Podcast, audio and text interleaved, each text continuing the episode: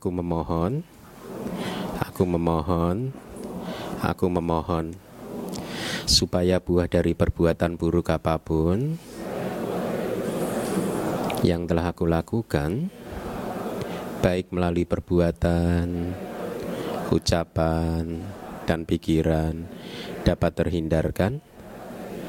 Dan demi memperoleh jasa kebajikan yang akan memberikan limpahan kepada saya dengan umur panjang, kesehatan, kebebasan dari segala bahaya dan bencana, aku merangkapkan kedua telapak tanganku, beranjali dan memberikan puja, menghormati dan bersujud penuh dengan kerendahan hati kepada Tiratana, Buddha, Dhamma, dan Sangha. Untuk kedua kalinya, aku memohon, supaya buah dari perbuatan buruk apapun yang telah aku lakukan, baik melalui perbuatan, ucapan, dan pikiran, dapat terhindarkan. Dan demi memperoleh jasa kebajikan yang akan memberikan limpahan kepada saya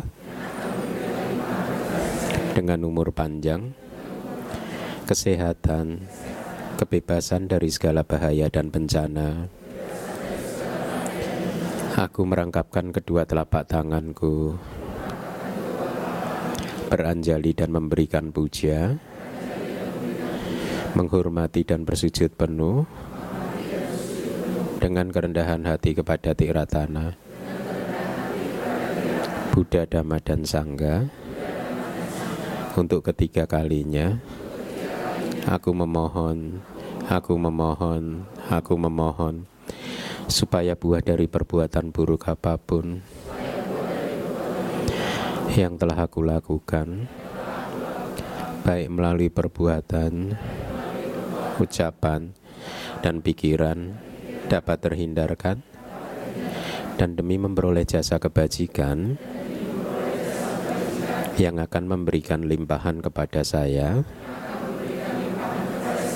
dengan umur panjang, kesehatan, kebebasan dari segala bahaya dan bencana,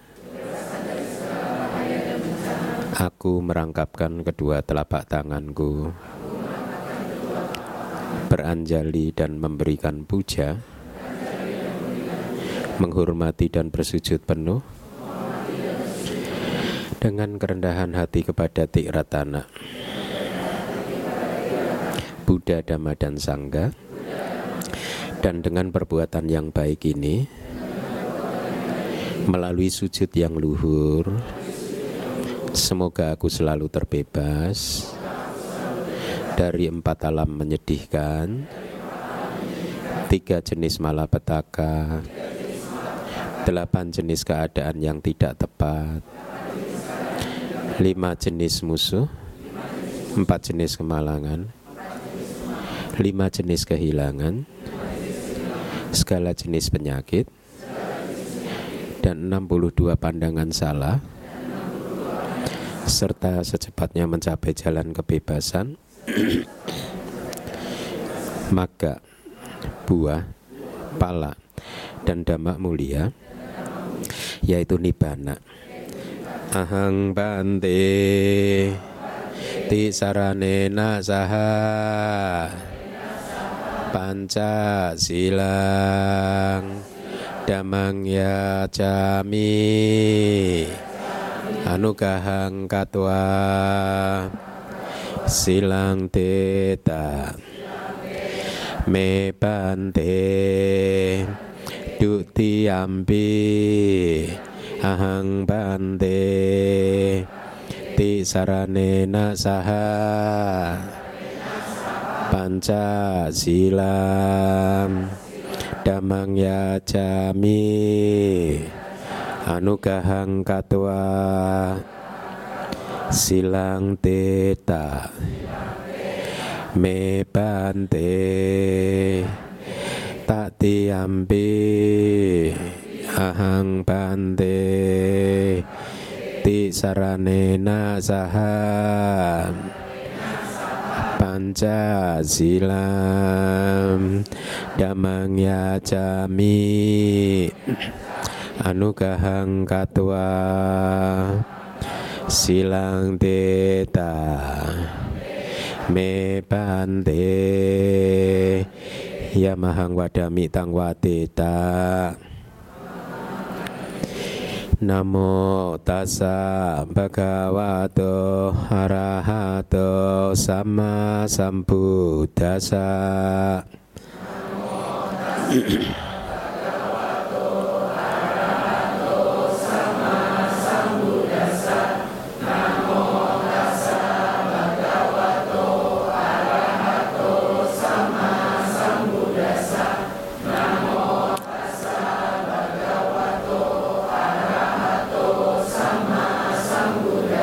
Buddhang saranang gacchami, dhammang saranang gacchami, sangghang saranang gacchami.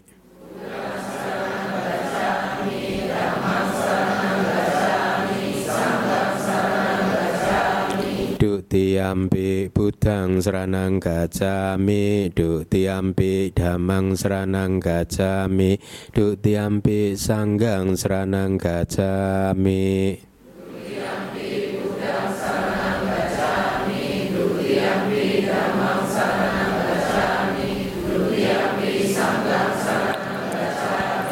Tatiyampi buddhang saranang gacchami, tatiyampi dhammang saranang gacchami, tatiyampi sangghang saranang gacchami.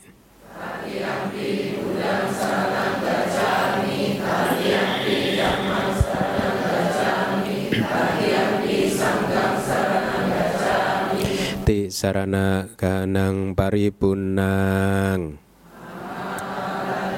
panati patah wera manisika padang samadhiyami. Panati patah wera manisika padang samadhiyami. Adina dana wera manisika padang samadhiyami.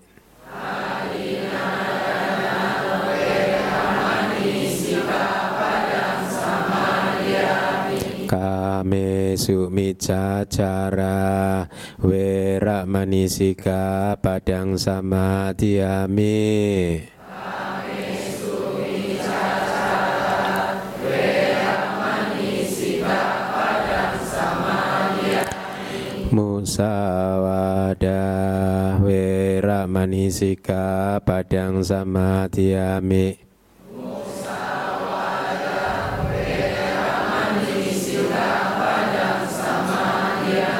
Surame raya maja pamadadhana wera manisika padang samadhiyami. Surame raya maja pamadadhana wera manisika padang samadhiyami. Idang me punyang asawakaya wahang hotu idang me silam Nibbana sa pacayo hotu ti sarana saha panca sila damang sadukang katua pamadina sampatita. Baik, selamat pagi semua para upasaka upasika. Semoga Anda semua dalam keadaan baik, sehat, ya. Kembali lagi kita bertemu setelah satu minggu. Anda semua, kita semua disibukkan dengan urusan duniawi. Maka saat ini adalah saat yang tepat, saat yang bagus, ya. Di dalam satu minggu kita sediakan waktu 2 jam untuk mendengarkan informasi-informasi tentang atau informasi-informasi yang perlu, yang kita perlukan dan bermanfaat untuk membangun kehidupan kita, ya. Saya sangat concern pada hal-hal yang memang bermanfaat kita perlukan untuk membangun satu kehidupan kita masing-masing, ya, sehingga kita bisa mempunyai kehidupan yang berkualitas. Dengan kata lain, kita menjadi manusia akhirnya tidak menyia-nyiakan kehidupan kita kali ini, ya, hanya untuk melakukan hal-hal yang tidak bermanfaat, ya. Banyak sekali manusia yang tidak memahami Dhamma. Dia sejak lahir sampai kemudian meninggal dunia hanya mengisi kehidupannya dengan aktivitas-aktivitas yang mereka terima begitu saja dari leluhurnya, bahwa kehidupan hanyalah lahir, sekolah, lulus, bekerja, menikah, punya anak, punya cucu, game over. Ya, tidak ada kegiatan yang lain, hanya rute itu yang banyak dilalui oleh manusia di muka bumi ini, sehingga kalau mereka tidak mempunyai orientasi yang benar, yang baik, maka mereka akan menghabiskan satu kehidupan tanpa pernah mengalami apa yang saya sering sebut sebagai satu pertumbuhan, perkembangan spiritual, di mana kualitas-kualitas spiritual kita meningkat. Karena sesungguhnya tujuan kehidupan adalah untuk menumbuhkan, untuk mengembangkan kualitas-kualitas spiritual kita. Apa sih kualitas-kualitas spiritual kita? Menumbuhkan dan mengembangkan meta, cinta kasih kita, ya. Kita yang mungkin kemarin belum mempunyai hati yang penuh cinta kasih, dengan latihan yang tekun, sedikit demi sedikit, pelan-pelan kita latih, akhirnya kita bisa menjadi seorang manusia yang hatinya penuh dengan cinta kasih. Cinta kasih karena hanya mengharapkan makhluk apapun, siapapun juga untuk berbahagia. Kita tidak ingin mengganggu kebahagiaan makhluk lain, kita tidak ingin menghancurkan kebahagiaan makhluk lain, dan kita bisa mengapresiasi apabila kita melihat atau mendengar ada makhluk yang sedang berbahagia. Nah, kualitas hati yang demikian ini bukanlah kualitas hati yang kita semua peroleh pada saat kita lahir di dunia ini. Tidak, ini adalah kualitas yang harus kita latih, ya, harus kita latih, ya. Dan inilah mengapa yang menarik di dalam Buddhisme adalah bahwa Buddha tidak hanya mengajarkan bahwa cinta kasih itu bagus, kewelas asihan itu bagus, kebijaksanaan itu bagus, kesabaran itu bagus. Tidak hanya Buddha menunjukkan bahwa hal-hal tersebut adalah baik, tetapi lebih jauh dari itu, Buddha juga menunjukkan jalan, cara bagaimana kita melatihnya, sehingga akhirnya kita bisa menjadi seorang yang penuh cinta kasih, penuh kewelas asihan, penuh dengan kebijaksanaan dan sabar, dan kualitas-kualitas hati yang lain lagi yang positif, ya.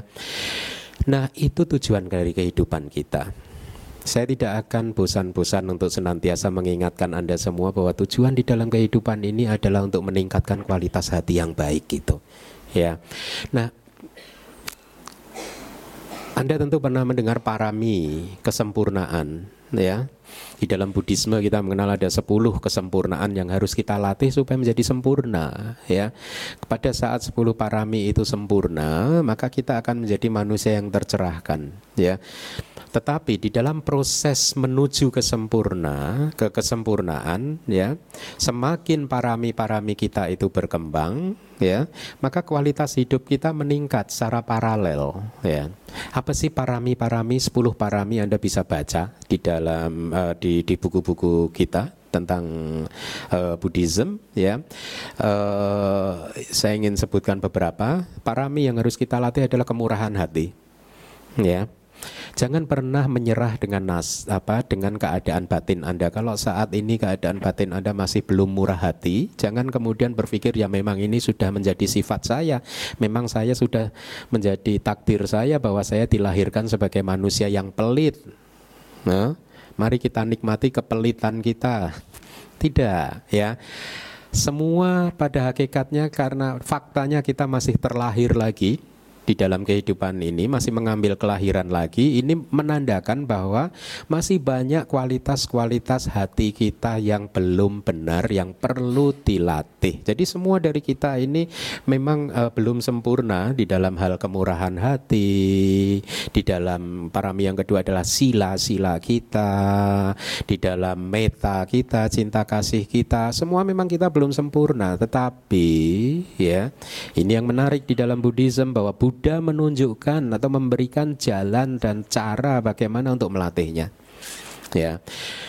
Nah, salah satu jalan yang ditunjukkan oleh Buddha adalah dengan mengikuti apa yang diajarkan di Mangala Sutta ini, ya. Di dalam sutta ini Buddha menunjukkan kepada kita 38 poin, ya, yang apabila kita latih dari poin pertama hingga poin terakhir, maka kita akan menjadi manusia yang sempurna.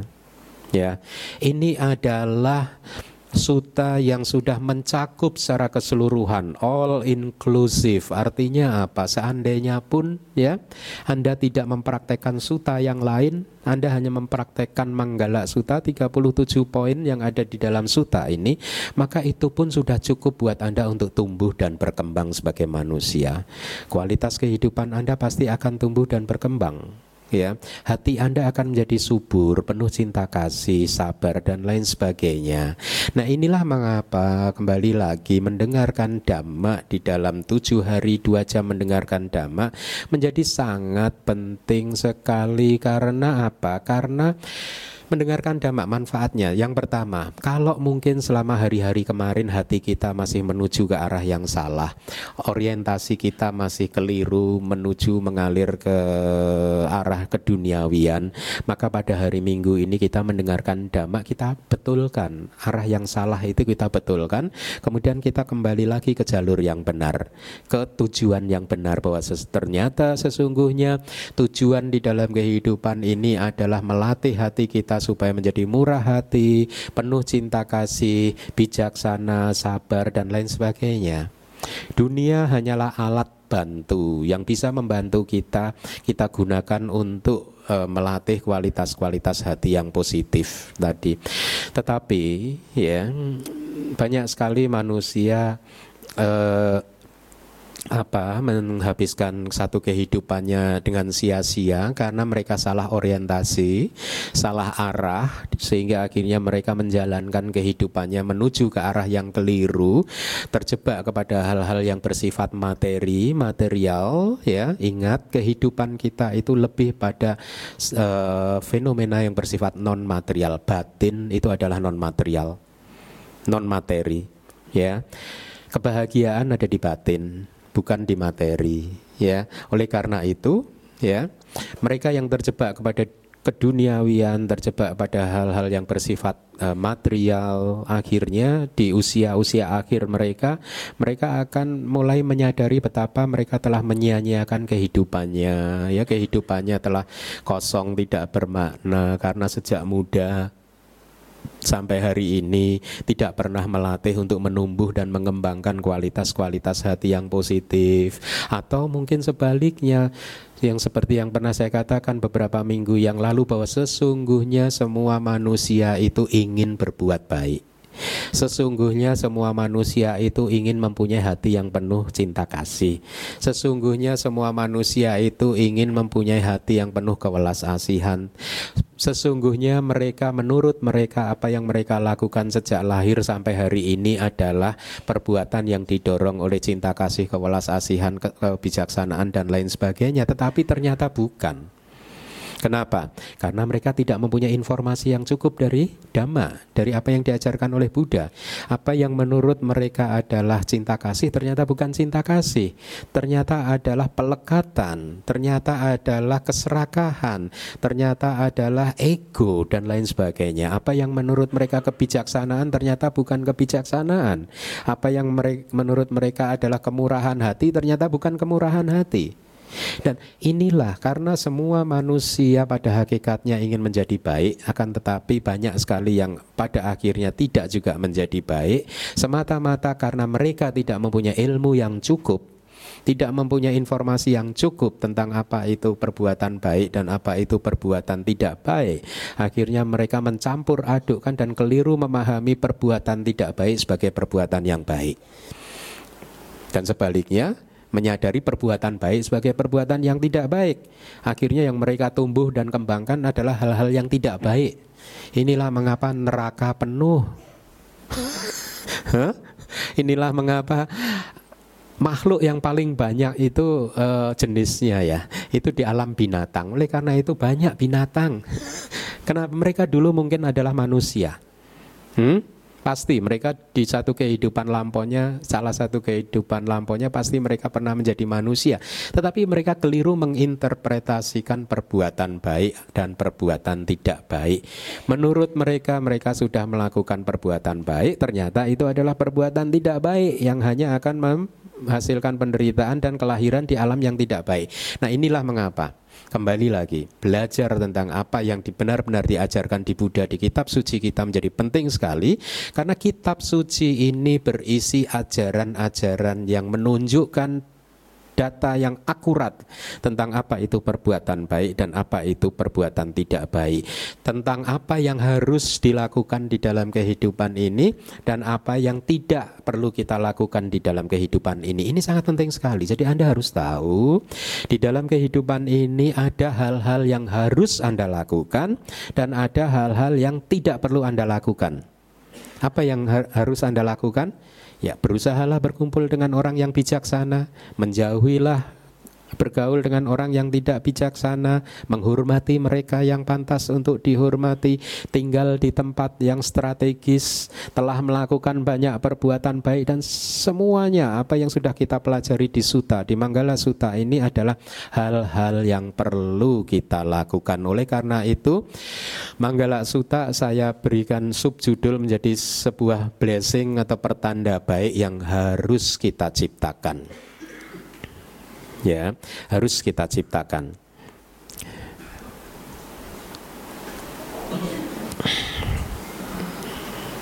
Ya, harus kita ciptakan. Kita harus memberkahi diri kita sendiri. Jangan menunggu berkah dari makhluk lain, ya. Jangan meminta makhluk lain untuk berkahilah saya. No, Anda harus memberkahi diri Anda sendiri. Karena Anda adalah pencipta dari kehidupan Anda sendiri. Jadilah arsitek yang baik buat kehidupan Anda sendiri. Nah, dunia sudah berkembang sedemikian pesatnya, ya. Bagus sekali kalau Anda suka melihat astronomi ya. Kalau saya itu suka melihat galaksi, alam semesta, itu saya suka gitu. Baru-baru ini saya melihat bagaimana manfaat atau kontribusi yang diberikan oleh teleskop Hubble, yang namanya Hubble. Ada kan di online itu banyak film-film tentang antariksa itu. Coba Anda, kalau Anda menyempatkan diri untuk melihat bahwa ternyata alam kita ini tanpa batas. Ya, alam semesta kita ini tanpa batas, ya. Jangan pernah berpikir bahwa angkasa ini batasnya di garis di warna biru di atas sana. Memang kelihatannya warnanya biru, tapi kalau Anda kejar itu nggak dapat itu warna birunya itu. Anda tidak akan pernah bisa sampai ke warna biru itu.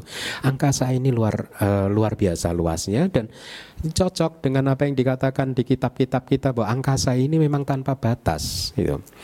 Ya. Nah, di teleskop itu ada digambarkan satu penemuan dari teleskop tentang galaksi, beberapa galaksi gitu. Jangankan beberapa galaksi, satu galaksi saja itu terdiri dari bintang, planet yang jumlahnya tidak terhitung jumlahnya, yang sangat luas sekali. Padahal di alam semesta ini terdapat ratusan ribu galaksi, banyak sekali galaksi. Saya menyampaikan cerita ini kenapa? Karena saya selalu mendapatkan perspektif yang lebih luas tentang kehidupan pada saat saya melihat film-film dokumenter seperti itu. Perspektif yang lebih luas menyadari betapa sesungguhnya samsara ini luas sekali. Kita bisa terlahir di satu alam, kemudian meninggalkan alam tersebut, dan kemudian terlahir lagi di alam yang lain. Atau mungkin kita nanti akan berpindah di katakanlah di galaksi yang lain. ya, menjadi makhluk di galaksi yang berbeda dengan galaksi yang kita tempati sekarang ini. Dengan menyadari bahwa samsara ini tanpa batas dan perjalanan di dalam samsara ini bisa panjang sekali, maka efek yang saya rasakan adalah bahwa saya tidak ingin menyia-nyiakan kehidupan ini. Saya ingin di dalam kehidupan ini bisa tumbuh dan berkembang, menyempurnakan parami-parami saya. Dan inilah yang saya juga ingin Anda mengalaminya, Anda melakukan. Tumbuhlah di dalam kehidupan ini, berkembanglah di dalam kehidupan ini, tidak menghabiskan waktu banyak untuk tumbuh dan berkembang di dalam kehidupan ini. Paling tidak 1 minggu Anda dengarkan Dhamma Talk 2 jam, 3 jam, 4 jam, itu pun sudah akan membuat perspektif Anda melebar lagi, kemudian orientasi Anda akan menjadi benar lagi, ya. Nah, mari kita lanjutkan pelajaran kita. Pengelompokan seperti biasa, saya harap Anda sudah meneliti pengelompokan bahwa 38 berkah tertinggi itu bisa kita kelompokkan sedemikian rupa, ya. Kita masuk ke berkah yang nomor 20, ya, yaitu mengendalikan diri dari minuman yang memabukkan. Mengendalikan diri artinya menjauhkan diri, tidak menyentuh, ya, tidak sedikit pun mencoba, ya. Kenapa? Saya akan sampaikan nanti ulasannya di bawah, ya. Jadi menghindari situasi apapun yang bisa menyebabkan kelalaian. Jadi di sini berkah yang nomor 20, mengendalikan diri dari minuman yang memabukkan, tidak hanya merujuk kepada minuman cairan saja, tetapi juga merujuk kepada di samping anggur, apapun yang memabukkan, baik itu yang melalui pil, ditelan, disuntikkan, dihisap, yang bisa memunculkan khayalan atau delusi. Tujuan dari latihan kita untuk menjadi manusia yang bisa tumbuh dan berkembang adalah titik kulminasinya adalah menumbuhkan dan mengembangkan kebijaksanaan. Khayalan, delusi, sesuatu yang menyebabkan kita kehilangan kewaspadaan adalah hal-hal yang kontraproduktif, berlawanan dengan kebijaksanaan. Oleh karena itu, jangan diganggu jalan untuk kebijaksanaan, untuk tumbuh dan berkembang dengan minum-minuman yang memabukkan, pil atau apapun itu juga, yang akan membuat kebijaksanaan Anda melemah, ya. Nah, saya akan sedikit menyampaikan beberapa informasi. Minuman keras, ya. Anda tadi membaca sila yang keempat kan, sura, meraya, majak, pamadatana. Ada kan? Ada kata-kata sura, ya. Itu SURA tapi A-nya panjang di belakangnya. Karena ini ada 3 kata yang berbeda, saya untuk tambahan informasi saja kepada Anda. Jadi SURA, R-nya panjang, itu artinya minuman keras, kan? Ya. Nah, nanti ada kata lagi SURA tapi yang panjang itu U-nya. Di atas U-nya itu ada garisnya, sura itu. Itu artinya pahlawan. Hah? Nah, makanya menarik kan, makanya saya berikan informasi ini kepada Anda. Anda tahu kota Surabaya? Hah? Tahu kan? Kota pahlawan kan? Hah? Saya merenungkan, kadang mungkin ini berasal dari bahasa Pali loh. Surabaya. Artinya kalau bahas ini benar bahasa Pali, seharusnya SU ada garisnya di atas, RA ada garisnya, BHAYA. Surabaya, ya. Artinya apa? Ini 2 kata, sura plus abaya. Artinya pahlawan yang gagah berani, tidak gentar untuk menghadapi mara bahaya, gitu, ya. Nah, kenapa saya sampaikan ini? Untuk memperpanjang perspektif Anda. Bukankah kita dulu adalah negara Buddhis? Jadi sebenarnya banyak nama-nama yang ada di Indonesia ini juga berasal dari bahasa Sansekerta atau bahasa Pali. Saya rasa salah satunya Surabaya, ya, artinya pahlawan yang gagah berani, tidak gentar melawan apapun, gitu, ya. Makanya dijulukin kota pahlawan kan, ya. Cuman sekarang jadinya apa? Bayanya jadi buaya, ya. Karena orang sekarang, saya rasa arti yang sesungguhnya adalah Surabaya, SURABHAYA, itu. Pahlawan yang gagah berani, yang tidak gentar, tidak mengenal rasa takut. Jadi itu ada variasi SURA yang belakangnya panjang, A-nya ada garisnya, itu artinya minuman yang memabukkan, ya, minuman keras gitu. Kalau SU ada garisnya sura, itu artinya apa tadi? Pahlawan. Ada lagi kalau sura, SURA biasa tanpa garis di atas huruf vokalnya, artinya apa itu? Dewa. Ya, nah saya sampaikan ini karena ini menarik sekali, kata-kata tersebut ada sejarahnya juga di kitab-kitab komentar ya. Anda tentu mengenal makhluk di alam asura. Asura itu alam rendah atau alam atas? Alam setan, alam jin, orang menyebutnya seperti itu ya. Tapi pernahkah Anda mendengar cerita bahwa sesungguhnya mereka dulunya adalah dewa? Makanya dikatakan asura. A itu berarti bekas, mantan, ex. Dulunya dewa. A plus sura. A itu dulunya dewa gitu. Sebelumnya adalah dewa. Gitu. Nah jadi di dalam kitab kita Asura ini, kalau dari salah satu kitab komentar, tadinya adalah dewa yang tinggal di alam di atas sana, di atas sana, yang kemudian belakangan hari kemudian berubah nama menjadi surga Tawatingsa. Jadi ceritanya begini nih, si dewa-dewa tadi ya, sebelum surga itu diberi nama Tawatingsa. Kenapa diberi nama Tawatingsa? Tawatingsa itu kan 33. Ya, karena pada satu hari ada 33 dewa yang lahir bersama-sama. Ya, kemudian lahirnya di tempat itu, di surga yang didiami oleh makhluk yang belakangan hari akan menjadi asura. Ya, jadi kronologinya begini, ada satu alam dewa di atas sana yang ditinggali oleh dewa-dewa yang kemudian akan menjadi asura, belum diberi nama Tawatingsa. Nah dewa ini suka mabuk ya, dia suka minum minuman keras itu yang apa disebutnya kalau di kitab itu ganda panak, itu minuman yang beraroma. Kata orang alkohol juga minuman beraroma juga katanya. Ya, jadi itu bahasa Palinya. Jadi dewa-dewa tadi di alam surga dia suka minum ganda panak gitu.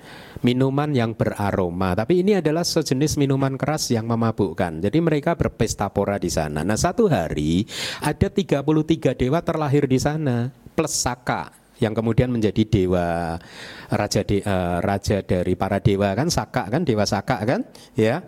Nah, Saka plus 33 dewa terlahir di sana. 33 dewa ini tadinya adalah sahabat.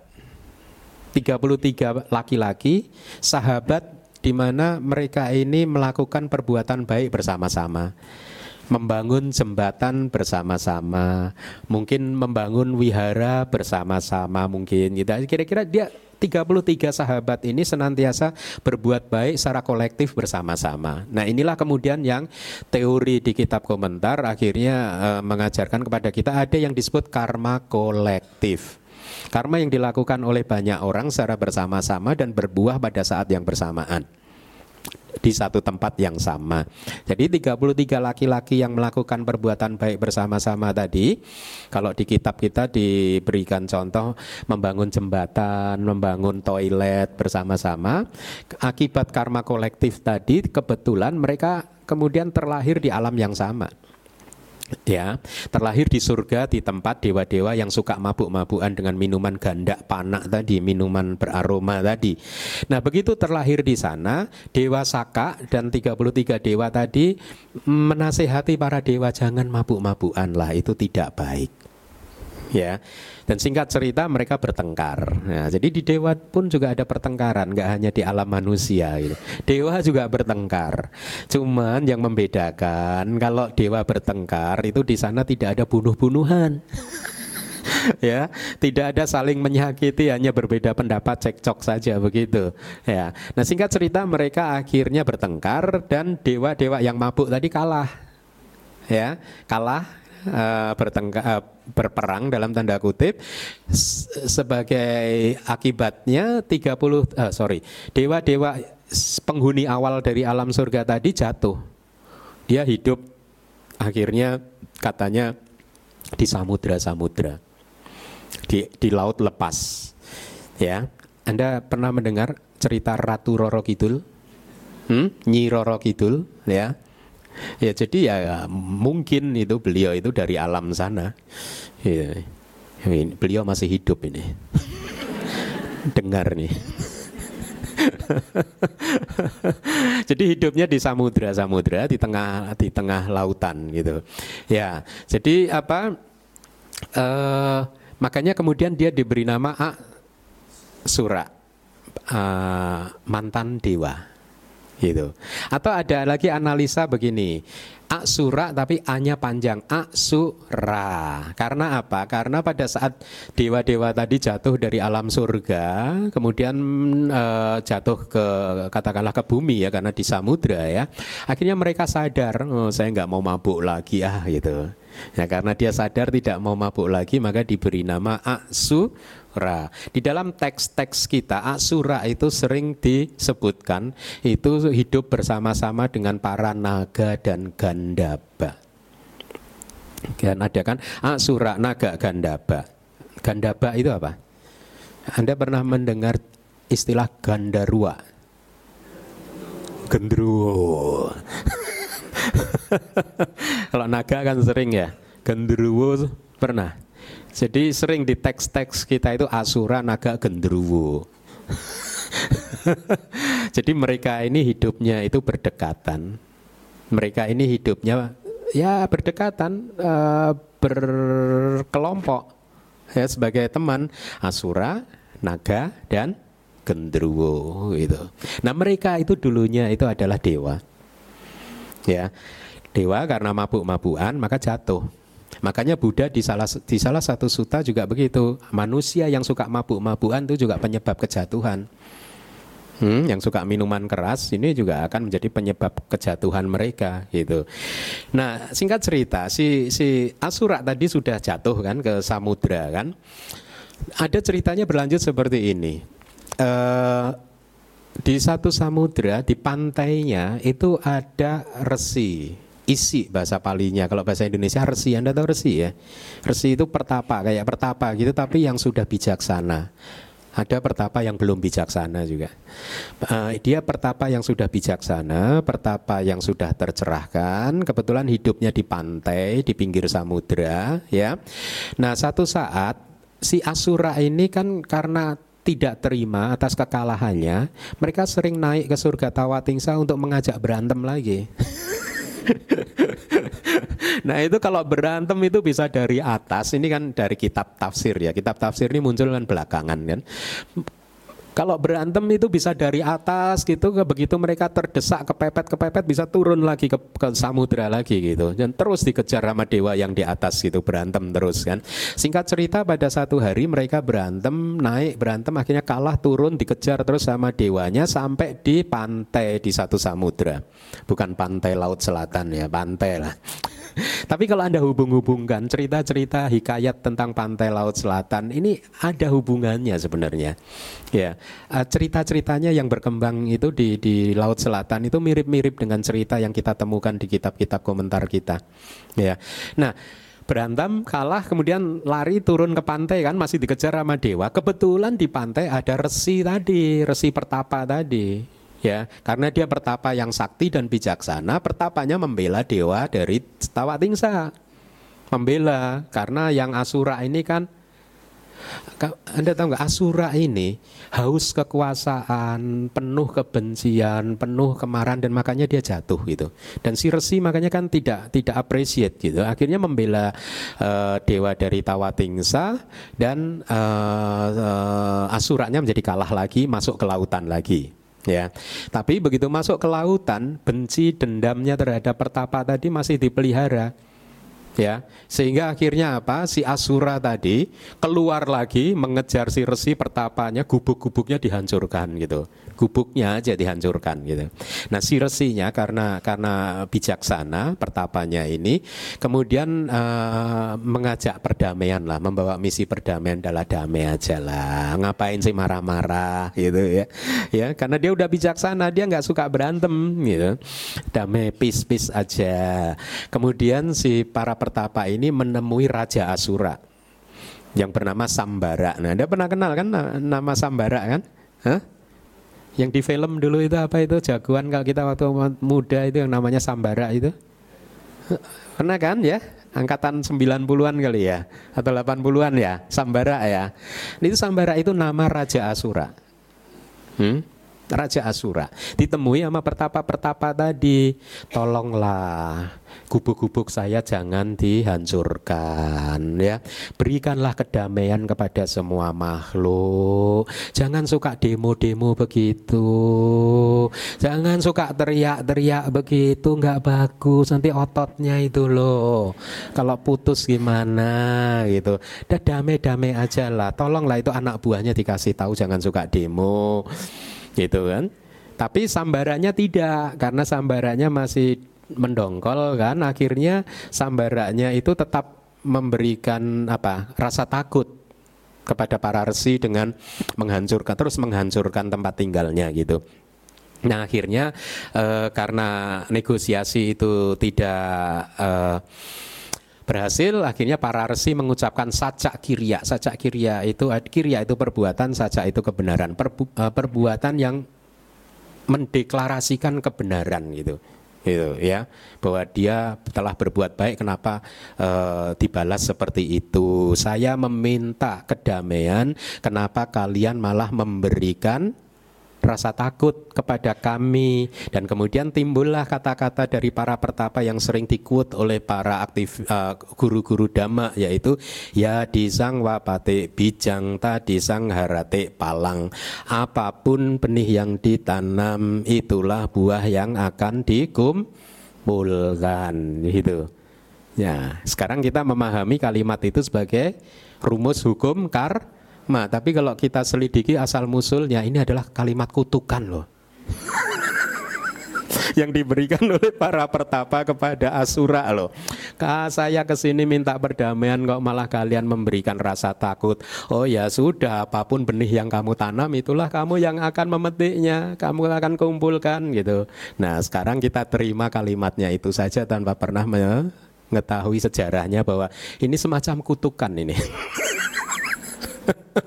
Jadi Anda jangan meniru pertapa itu ya. Kalau ada seseorang berbuat jahat kepada Anda, ya sudahlah itu yang kamu tanam itu nanti yang akan kamu petik. Jangan, itu ada kebencian di sana ya. Jangan.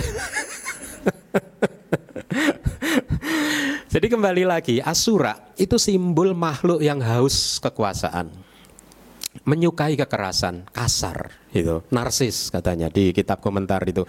Narsis karena kalau yang perempuan suka dandan cantik. Iya, dan suka dipuji-puji kalau yang Asura yang perempuan itu. Dandan. Iya loh. Memang begitu loh di kitabnya itu di. Jadi begitu apa suka dandan cantik, dan yang laki-laki juga Asura jadi menjadi ganteng. Kemudian tapi egois. Sifat-sifatnya Asura itu begitu, egois, mementingkan diri sendiri, tidak mau kalah. Ya. Dari apapun, mereka tidak mau kalah. Lihatlah, maka cerita-cerita tentang jin, tentang apa, setan, itu mirip-mirip seperti itu kan. Egois, haus kekuasaan, tidak mau kalah, suka berperang ya, suka mengganggu makhluk lain. Begitu itulah Asura ya. Nah sayangnya banyak Asura yang lahir jadi manusia, sifatnya jadi Asura kebawa-bawa. Jadi akhirnya jadi manusia yang kasar, haus kekuasaan, egois, suka berteriak-teriak, kemudian apa lagi? Kebawa. Kenapa? Karena mereka adalah manusia baru jadi manusia. Kayak orang kaya baru kan. Kalau dia kaya baru, manusia baru ya, dulunya Asura, makanya begitu lahir ke bumi pun sukanya perang. Bukan, ini hanya kita hanya contohkan ini saja, apa kemiripan dari sifat-sifatnya. Kita manusia tidak begitu. Manusia pada hakikatnya menyukai perdamaian, menyukai kelembutan. Itulah manusia. Ya, kalau yang kasar, keras, suka bertengkar, itulah manusia yang dulunya Asura. Ya, makanya jadilah manusia yang benar-benar manusia. Ya, jangan jadi manusia ex Asura. Nah, di Indonesia sebenarnya ada dua tokoh dua tokoh dari orang menganggapnya ini adalah apa sih, kalau Anda menganggap cerita-cerita tentang Nyi Roro Kidul, Ratu Pantai Selatan itu Anda anggap sebagai apa sih, hikayat atau apa? Legenda atau apa? Ada lagi legenda atau mitos? Bukan mitos itu mungkin ya. Ada lagi yang mungkin kita anggap mitos, yaitu Dewi Sri. Anda pernah mendengar kata Dewi Sri? Itu sebenarnya Dewi kemakmuran. Dewi kemakmuran. Dia yang melambangkan kemakmuran, memegang padi, Dewi padi.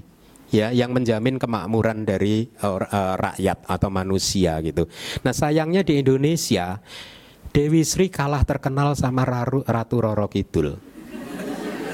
Maka Indonesia ini ya berantem terus itu. Coba kalau diganti simbolnya adalah Dewi Sri, mungkin Indonesia makmur gitu. Karena Dewi kemakmuran kan. Nah, mari kita lanjutkan. Jadi kita sebagai murid Buddha, berkahilah kehidupan kita sendiri dengan menjauhkan diri dari minuman yang memabukkan ya. Karena ada di Anguttara Nikaya, Buddha mengatakan kalimat seperti ini. Murid Buddha menjauhkan diri dari apapun yang memabukkan. Dengan demikian, dengan menjauhkan diri dari apapun yang memabukkan, maka dia memberikan kebebasan buat makhluk lain, bebas dari mara bahaya. Ya, Anda bayangkan mereka yang mabuk itu hanya membuat khawatir orang-orang di sekitarnya. Betul tidak? Ya, siapapun yang dekat-dekat dengan orang mabuk, dia akan dicekam oleh ketakutan. Betul tidak? Kalau kita sudah bisa menjauhkan diri dari mabuk seperti itu, minuman keras hingga mabuk, maka kita juga memberikan kebebasan, rasa aman, tentram, bebas dari permusuhan, bebas dari tekanan, penyiksaan kepada banyak makhluk. Sehingga akhirnya apa? Kita akan mendapatkan efek kembalinya, bahwa kita pun nanti juga akan mempunyai kualitas kehidupan yang bebas dari mara bahaya, bebas dari permusuhan, bebas dari tekanan, dan bebas dari penyiksaan yang dilakukan oleh makhluk lain kepada kita ya. Nah, inilah berkah yang harus kita ciptakan, menjauhkan diri dari minuman yang memabukkan. Karena marilah kita renungkan ya, seseorang yang mabuk, mungkin Anda tidak pernah mabuk, tetapi Anda mungkin pernah melihat orang yang mabuk. Lihatlah apa yang mereka lakukan. Bukankah mereka hanya memberikan kekhawatiran kepada mereka yang ada di dekatnya ya? Bukankah mereka hanya akan menambah beban keluarganya? Jangan pernah berpikir, ada saja manusia yang berpikir seperti ini. Toh saya mabuk pakai duit-duit saya sendiri. Mabuk-mabuk juga mabuk-mabuk sendiri. Saya enggak mengganggu orang lain, apa salahnya? No, jangan pernah berpikir seperti itu. Kalau seseorang mabuk, akan selalu saja ada orang yang sedih dengan kondisi dia. Siapa itu?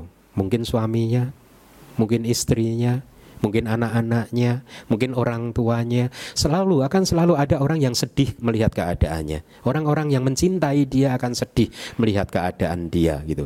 Oleh karena itu, demi menjaga orang lain, supaya orang lain tidak sedih gara-gara perbuatan kita, maka kita pun juga harus bisa bertindak yang memberikan rasa aman kepada mereka. Ya, memberikan kenyamanan kepada mereka. Dan efeknya apa? Seperti benih yang kita tanam, maka itulah buah nanti yang akan juga kita petik. Karena memang hukum karma bekerjanya seperti itu. Apa yang kita lakukan, itulah yang sesungguhnya kita terima. Kalau kita benar-benar menganalisa hukum yang bekerja di dalam kehidupan ini. Kenapa? Dari 300-400 manusia yang ada di ruangan ini mempunyai kualitas kehidupan yang berbeda-beda. Kenapa? Apakah karena dunia memberikan kehidupan kepada Anda berbeda-beda? Tidak. Kita semua mempunyai kualitas kehidupan yang berbeda-beda. Itu sesungguhnya karena apa yang telah kita lakukan di masa lalu itu berbeda-beda. Jadi Anda membentuk kehidupan Anda sendiri loh. Kalau Anda saat ini adalah manusia yang bahagia, maka Anda adalah seorang arsitek kehidupan buat kehidupan Anda sendiri yang baik. Seorang arsitek yang lulus cum laude. Ya, jadi Anda bisa merancang bangunan kehidupan Anda dengan baik. Kalau Anda masih menjadi manusia yang belum bahagia, itu artinya Anda belum menjadi pencipta kehidupan Anda yang baik. Kenapa tidak bisa menjadi pencipta kehidupan yang baik? Karena Anda mungkin belum mengetahui teorinya. Anda belum kuliah di fakultas arsitek, ya, jurusan arsitek, fakultas teknik jurusan arsitek. Kuliah dulu. Kuliahnya di mana? Di sini. Ya, seminggu hanya 2 jam aja. Nanti 5 tahun lulus. Enak kan? 2 jam doang dalam 7 hari gitu. Nah, kalau seseorang mabuk dia ceroboh efeknya kan. Kalau dia ceroboh maka dia bisa membuat kesulitan orang lain, siapapun yang berada di dekatnya. Tidak hanya orang lain, tentunya dia sendiri juga akan berada dalam kesulitan. Dia akan jadi seorang yang teledor, tidak penuh perhatian, dan juga tidak sadar terhadap perilaku sendiri yang ternyata adalah merugikan orang lain gitu.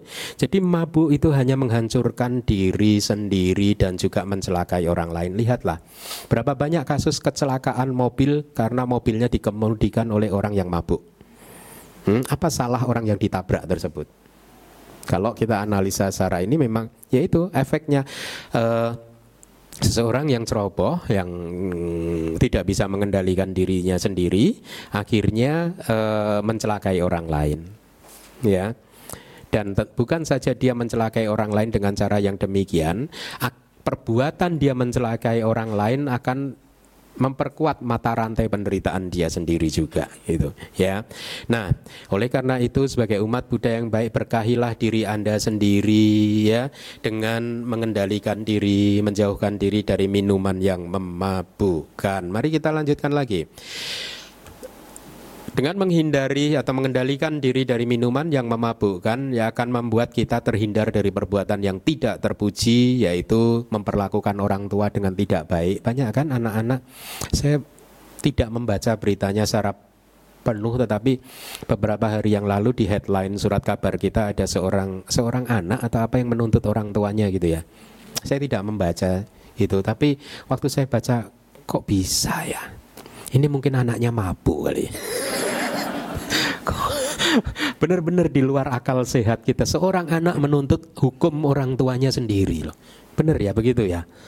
Ya, coba. Jadi karena dia sedang tidak sadar. Mabuk membuat seseorang tidak sadar. Dan apapun perbuatan yang membuat kita tidak sadar itu harus kita hindari ya. Terhindar dari perbuatan tidak terpuji kepada orang tua, kepada Buddha, paceka Buddha, arahat, memperlakukan mereka dengan tidak baik, yang tidak baik gitu. Mereka yang mabuk akan dicela oleh orang yang bijaksana, terlahir di alam penuh penderitaan. Apabila akhirnya kembali ke alam manusia, mereka akan terlahir sebagai orang bodoh dan gila. Ini dari kitab kita ya. Kalau mabuk tadi menjadi karma produktif, membuat dia terlahir di satu alam, maka tidak ada alam lain yang lebih cocok dari supaya dia bisa melanjutkan hobi mabuknya selain di alam bawah. Ya. Hobi penderitaannya, hobi menderita, hobi tidak sadarnya gitu. Ya, selain di alam bawah, mereka akan terlahir di alam bawah. Nah, di satu kitab ada satu cerita seperti ini. Gara-gara seseorang melanggar sila yang kelima, akhirnya setelah tubuhnya terurai, meninggal dunia, maksudnya dia terlahir di alam neraka untuk miliaran tahun. Keluar dari alam neraka, dia lahir di alam binatang. Keluar dari alam binatang, dia lahir di alam petak. Kemudian dia berputar-putar di 4 alam yang rendah tadi. Terlahir, mati, lahir di situ terus. Satu saat dia lolos dari 4 alam rendah tadi, dia terlahir menjadi manusia. Beruntung kan? Tapi sayang sekali Dia sudah mendapat kesempatan terlahir sebagai manusia, tetapi dia terlahir sebagai manusia yang bodoh dan gila. Kenapa? Karena sesungguhnya alam sangat adil kepada dia. Karena dulu dia waktu mabuk kan seperti orang bodoh dan orang gila kan, maka sekarang diberi kesempatan secara penuh dari lahir sampai mati jadi orang bodoh dan gila. Anda bayangkan orang yang mabuk itu, yang itu kan seperti orang bodoh dan gila. Dan kitab kita juga memberikan data seperti itu, bahwa kalaupun nanti dia bisa terlahir jadi manusia lagi, karma tadi akan mendukung dia untuk menjadi manusia yang bodoh dan juga gila. Kenapa ada orang yang terlahir bodoh? Kenapa ada orang yang terlahir gila? Apakah alam semesta ini tidak adil? Tidak, karena mereka sendiri yang telah membuat diri mereka bodoh. Mereka sendiri yang telah membuat diri mereka gila. Ya, karena hobi di masa lalunya. Ya, oleh karena itu jauhkanlah, apapun jauhkanlah. Kita sungguh beruntung terlahir di atau hidup di negara tropis. Ya. Sehingga tidak ada lagi alasan seperti orang barat sana. Kita kalau di sini kalau nggak minum alkohol nggak bisa hidup, Bante. Dingin di sini, Bante. Ini kan untuk angetin badan, Bante. Kita nggak punya alasan pembenaran itu kan? Ya, jadi mudah harusnya buat umat Buddha di negara timur ini untuk membebaskan diri, menjauhkan diri dari minuman yang memabukkan. Kenapa? Menghindari diri dari minuman apapun itu yang memabukkan itu juga menjadi sila yang kelima. Kalau Anda cermati, 5 sila Anda yang Anda latih, 4 sila yang pertama itu ada interaksi antara Anda dan makhluk lain. Sila yang pertama itu menjaga interaksi Anda dengan makhluk lain supaya tidak ada kekerasan, pembunuhan dan lain sebagainya. Sila yang kedua juga begitu, tidak mengambil benda milik orang lain. Sila yang ketiga itu juga begitu, menghormati pasangan Anda, jangan berzina, hormatilah pasangan Anda. Pernikahan adalah komitmen suci yang harus dijaga bersama, ya. Kemudian sila keempat berbohong juga melibatkan orang lain kan.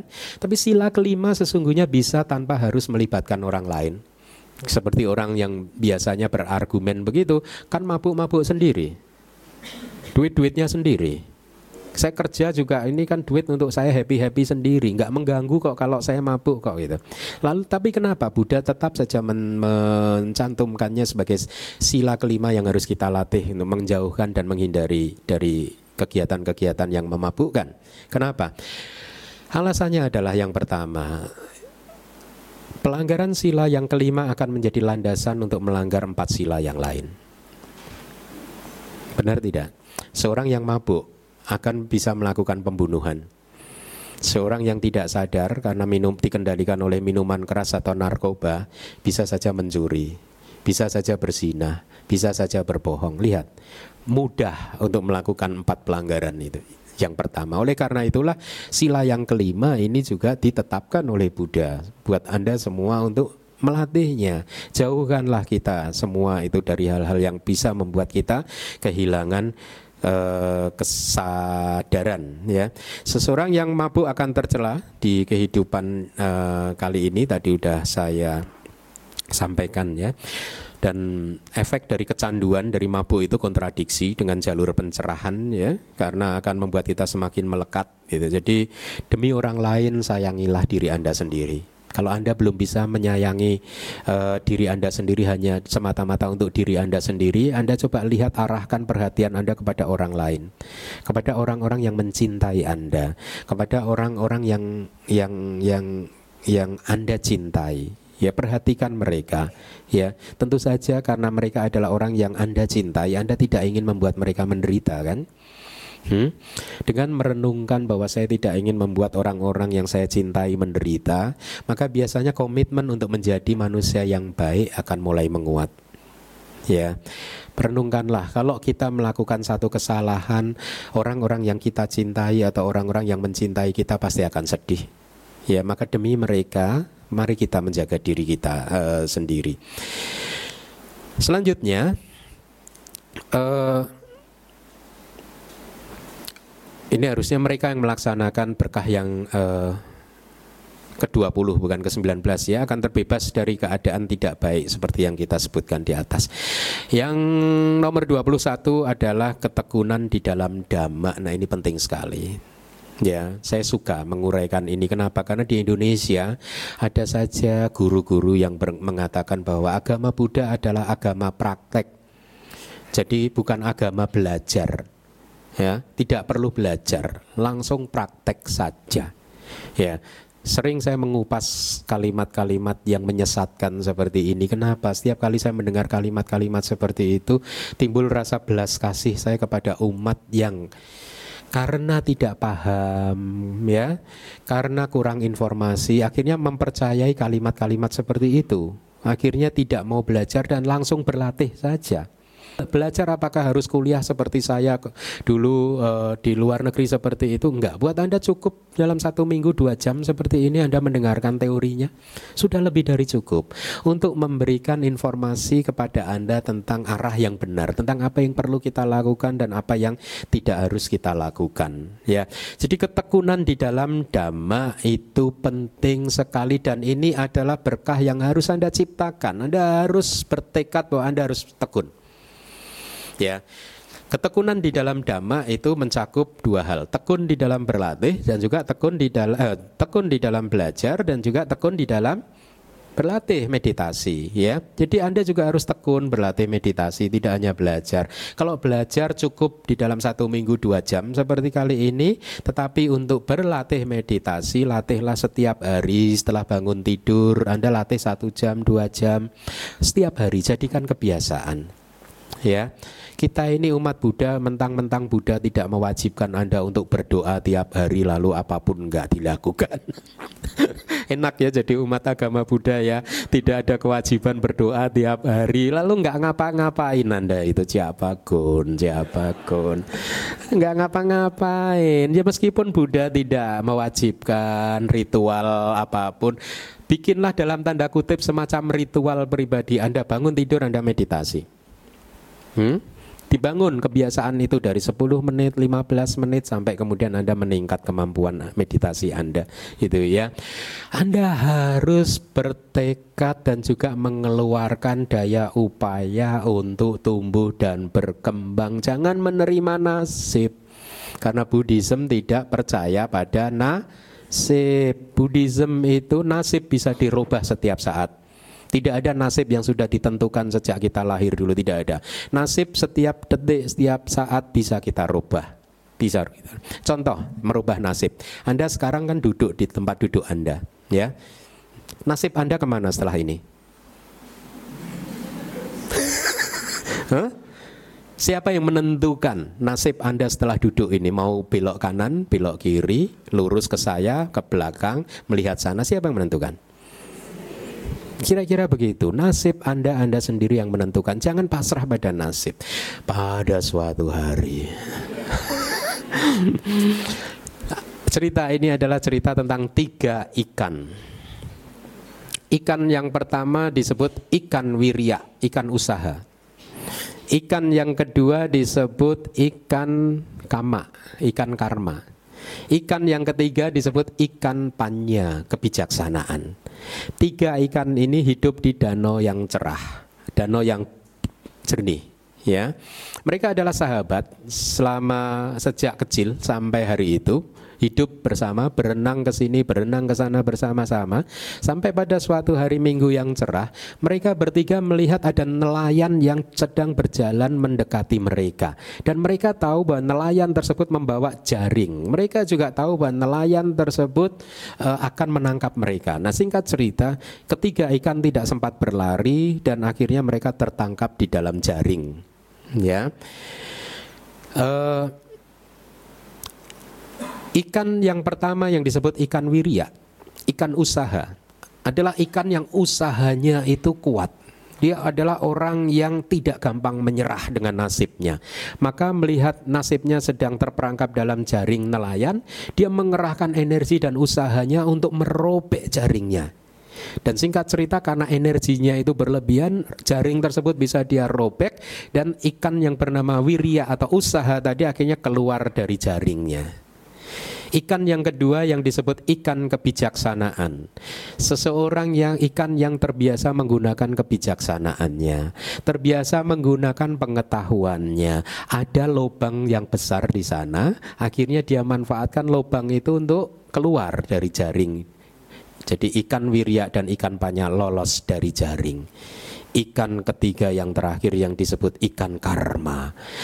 Ikan ini percaya pada karmanya sendiri. Semua ini kan semua makhluk katanya Bante Keminda kan lahir dari karma masing-masing. Setiap hari Minggu saya sudah ke DBS, mendengarkan pariyati, ikut kelas Abhidharma, ikut meditasi, ikut berdana ini berdana itu. Sila saya bagus, saya pasti akan aman, tentram dan damai. Jadi ikan karma akhirnya percaya pada nasibnya. Dia tidak menggunakan usaha untuk keluar dari jaring, tidak menggunakan kebijaksanaannya bahwa di sana ada lubang yang besar, akhirnya dia menunggu nasib. Dan singkat cerita, nasibnya benar-benar berubah. Tidak hidup di danau, tapi hidup di restoran seafood sebelah sana itu. Jangan percaya pada nasib.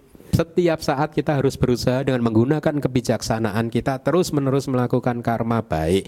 Dengan demikian kita menjadi seorang yang tekun di dalam Dhamma, tekun untuk merubah kehidupan kita, tekun untuk tumbuh dan berkembang di dalam kehidupan ini. Nah, ketekunan itu mencakup tiga hal, yaitu usaha, perhatian penuh, dan kebijaksanaan. Ini yang harus Anda tumbuh dan kembangkan. Jadi usaha Anda juga harus Anda tumbuh dan kembangkan. Usaha itu jangan diartikan secara sempit sebagai bisnis Anda. Tapi usaha apapun, usaha untuk menjadi seseorang yang penuh cinta kasih, usaha untuk menjadi seseorang yang makin bijaksana, makin sabar, makin penuh belas kasih, dan seterusnya. Ketidaktegunan mencakup kecerobohan, tidak perhatian, teledor, suka menunda pekerjaan, tidak bersemangat, tidak tertarik di dalam Dhamma, dan lain-lain, ya. Nah, jadi kembali lagi ya, dari apa yang saya sampaikan di awal.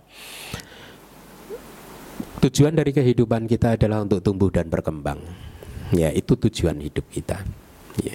Tumbuh dan berkembang apanya? Tumbuh dan berkembang tabungan kita, deposito kita, rumah kita, mobil kita, bisnis kita, tidak.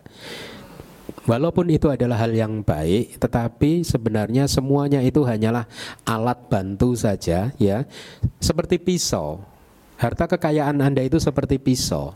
Pisau itu bisa dipakai untuk hal yang baik, tapi bisa juga dipakai untuk hal yang tidak baik. Harta kekayaan Anda bisa Anda pakai untuk hal yang baik, tapi bisa juga dipakai untuk hal yang tidak baik. Ya, maka yang penting adalah pengetahuan tentang bagaimana menggunakan pisau, pengetahuan tentang bagaimana menggunakan harta kekayaan Anda, pengetahuan tentang bagaimana menggunakan kehidupan Anda semata-mata untuk mendukung latihan Anda, sehingga di dalam kehidupan Anda ini Anda akhirnya menjadi seseorang yang sabar, penuh cinta kasih, dan lain sebagainya. Ya, nah tujuan dari kehidupan kita ini tumbuh dan berkembang. Anda harus hendaknya mempunyai sadda yang kuat, keyakinan yang kuat bahwa tujuan dari hidup ini adalah tumbuh dan berkembang. Mempunyai keyakinan yang kuat bahwa kehidupan kita ini berulang-ulang, lahir mati, lahir mati, lahir mati, lahir mati, ya. Perjalanan kita untuk mencapai Nibbana ini adalah perjalanan yang panjang. Oleh karena itu di dalam setiap kehidupan yang sudah kita ambil saat ini, hendaknya kita harus naik kelas. Jangan tinggal kelas, ya. Naik kelas, karena nilai cinta kasih Anda naik, nilai rapot kewelas asihan Anda naik, nilai rapot kebijaksanaan Anda naik, ya. Untuk memberikan gambaran yang lebih jelas tentang betapa usaha kita di masa lalu telah membuat kehidupan kita ini menjadi berbeda-beda saat ini, lihatlah di dalam kehidupan ini, ya.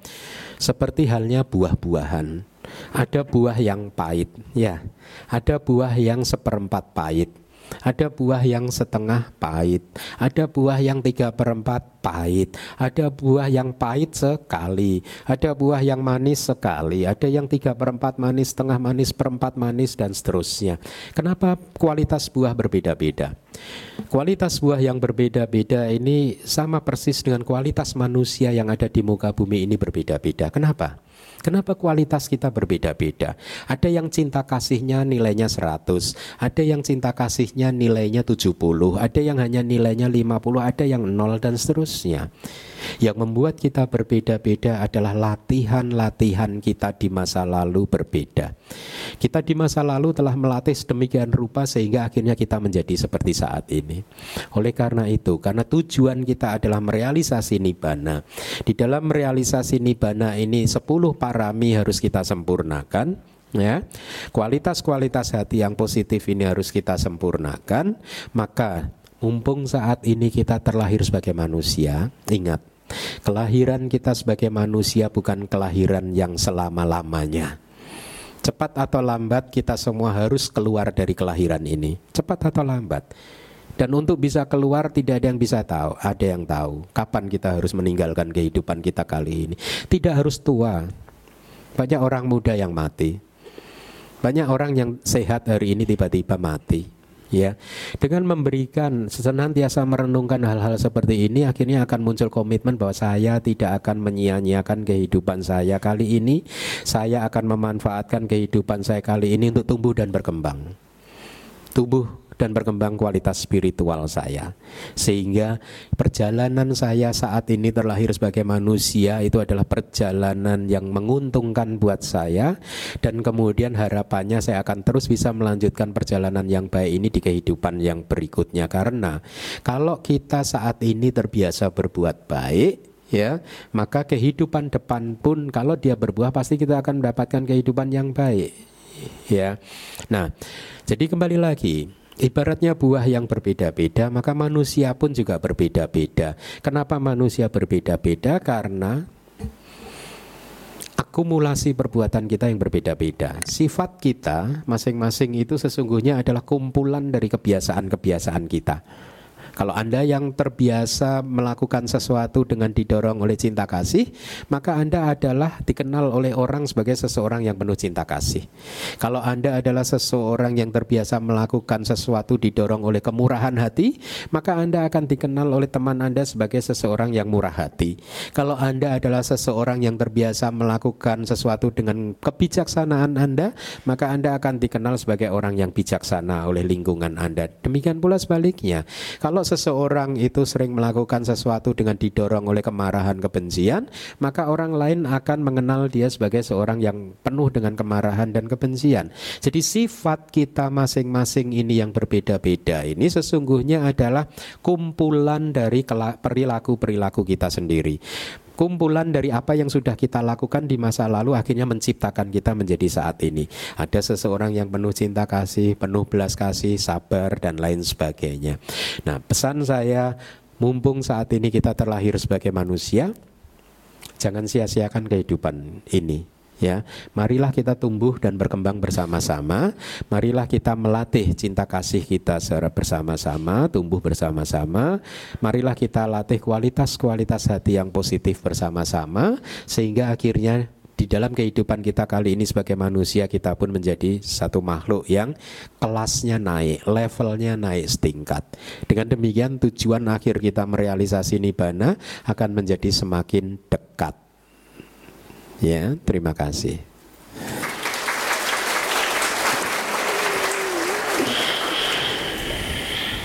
Budaya Bante. Oh ya. Saya mau nanya, pelimpahan jasa itu bisa gak diberikan kepada orang yang masih hidup? Kedua, apa pengertian di dalam Buddhism alam di bawah sadar? Terus ketiga, di dalam Heart Sutra kita suara itu ada dikatakan kosong adalah isi, isi adalah kosong. Tolong dijelaskan. Terima kasih. Baik, pertanyaannya ada 3 ya. Yang pertama adalah tentang pelimpahan jasa apakah bisa diberikan kepada orang yang masih hidup? Tidak bisa. Tidak bisa. Lalu kenapa kita sering melakukan pelimpahan jasa buat orang yang sakit? Ya nggak tahu. Siapa yang ngajarin?